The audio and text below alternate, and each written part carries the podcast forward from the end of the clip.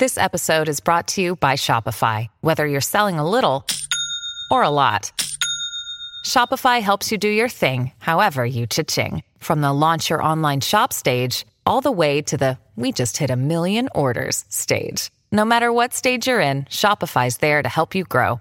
Sign up for a $1 per month trial period at shopify.com slash special offer, all lowercase. That's shopify.com slash special offer.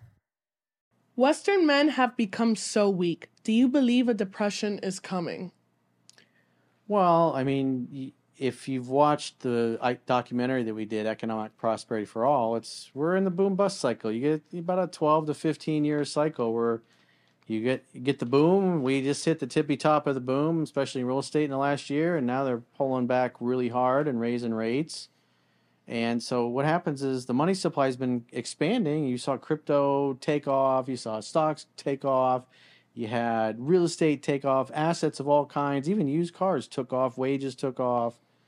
You had inflation and everything because you had so much money that was printed and pumped in the economy. Plus, you had the cost of oil was driven up by the policies of the people running the governments in the West.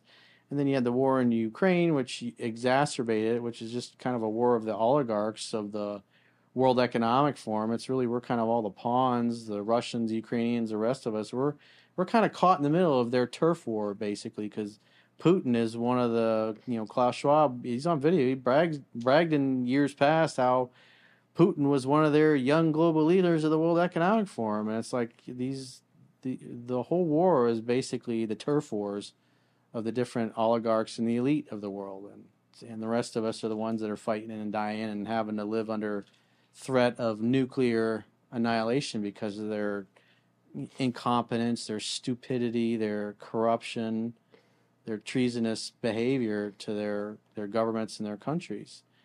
And so we're kind of all caught in the middle of it. But right now, with the money supply contracting, the economy's contracting as well. That's why you got Google, you got Amazon, you got, all, I think Tesla's got hiring freezes. They did lay some people off, um, but their manufacturing has continued to grow and, and hire people. And you got Jeff Bezos. You had pretty much every major CEO says we're going to have, we're going to head into a recession because that's just part of it. And so they you talk about a soft landing is like you know they want to start lowering rates again in maybe another year or so to start increasing the money supply and you know kind of taper the withdrawal of the money but it's always violent. And so you, know violent on the economy and construction and real estate. And you know I'm 53 I've seen the what happened Paul Vol- Volcker pull back really hard in the late 70s Reagan came in they loosened and then they tightened towards the end of his Reagan's term, and then you had the S&L crisis that happened, and RTC and all those properties got sold off, and then real estate started to come back, and then you had the dot com bust, you had the, you had the crash in 1987, and it's like, you know, you're just kind of you know, as the money supply expands, like it has been the last several years, everything increases in value. Your stocks, every, your investments, the economy does great. People are making money, buying TVs, whatever.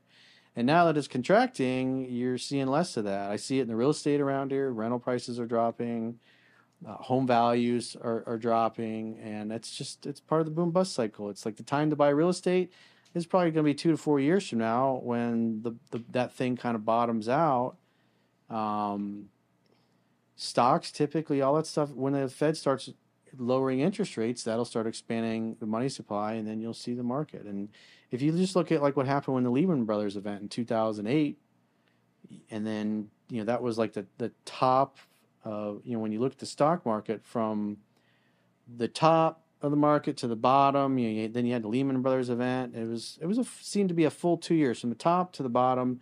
And then again, they start lowering rates. But when you bankrupt millions of people and they lose their homes in foreclosure, they lose their jobs in construction, they max out. Like right now, people's savings is declining tremendously. The average American, their, the money they have in the bank is dropping because they're using it because everything's more expensive. They're paying bills, and their revolving debt is going up. So people are using their credit cards to buy their food and to survive. And eventually, they max everything out. And when they max it out, that's when they start defaulting. And when you have a lot of defaults, typically a house, it's it usually takes six months before the bank starts foreclosure, and then after that, you're at least six months before they can foreclose on the property. So that's a year from the time you stop making your payments till they can get the property back and do something. But if you file bankruptcy, then it's another year. And so, like when you saw those properties kind of peak in 2006, 2007, and then they started declining, and it wasn't until around like 2012 or whatever they started coming back. And it wasn't until just 2022. My dad had a property he bought 20 years ago in the last, he bought at the top and he wasn't able to get rid of it because he was upside down until just this past year where he was able to sell it. And so the idea is you want to buy low, sell high. And so it sucks because a lot of people are going to lose their jobs and everything. But this is why the rich get richer: is they pass this knowledge on to their sons and their children, and they the, the wealth that they leave behind. And so they start out at a young age, understand the boom bust cycle: when to buy stocks, when to sell stocks. You sell them at the top, and then you wait for the crash, and then you buy them back when they're cheap, and you ride it up.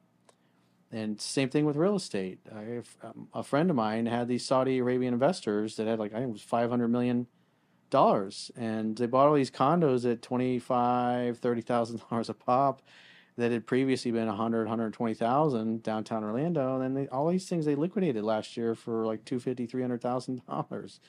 So in a decade, they basically 10 times their money. And plus, they were earning rent on these things the whole time. So they just absolutely crushed it. They made a, a, shit ton of money, funds their operations, funds their family, and so you get generational wealth like that. But the average middle class and regular people, they don't understand how the system works, and they're they get wiped out. They get crushed. The middle class gets crushed. Poor people get crushed. All the people that sold their crypto when it went down, they got crushed.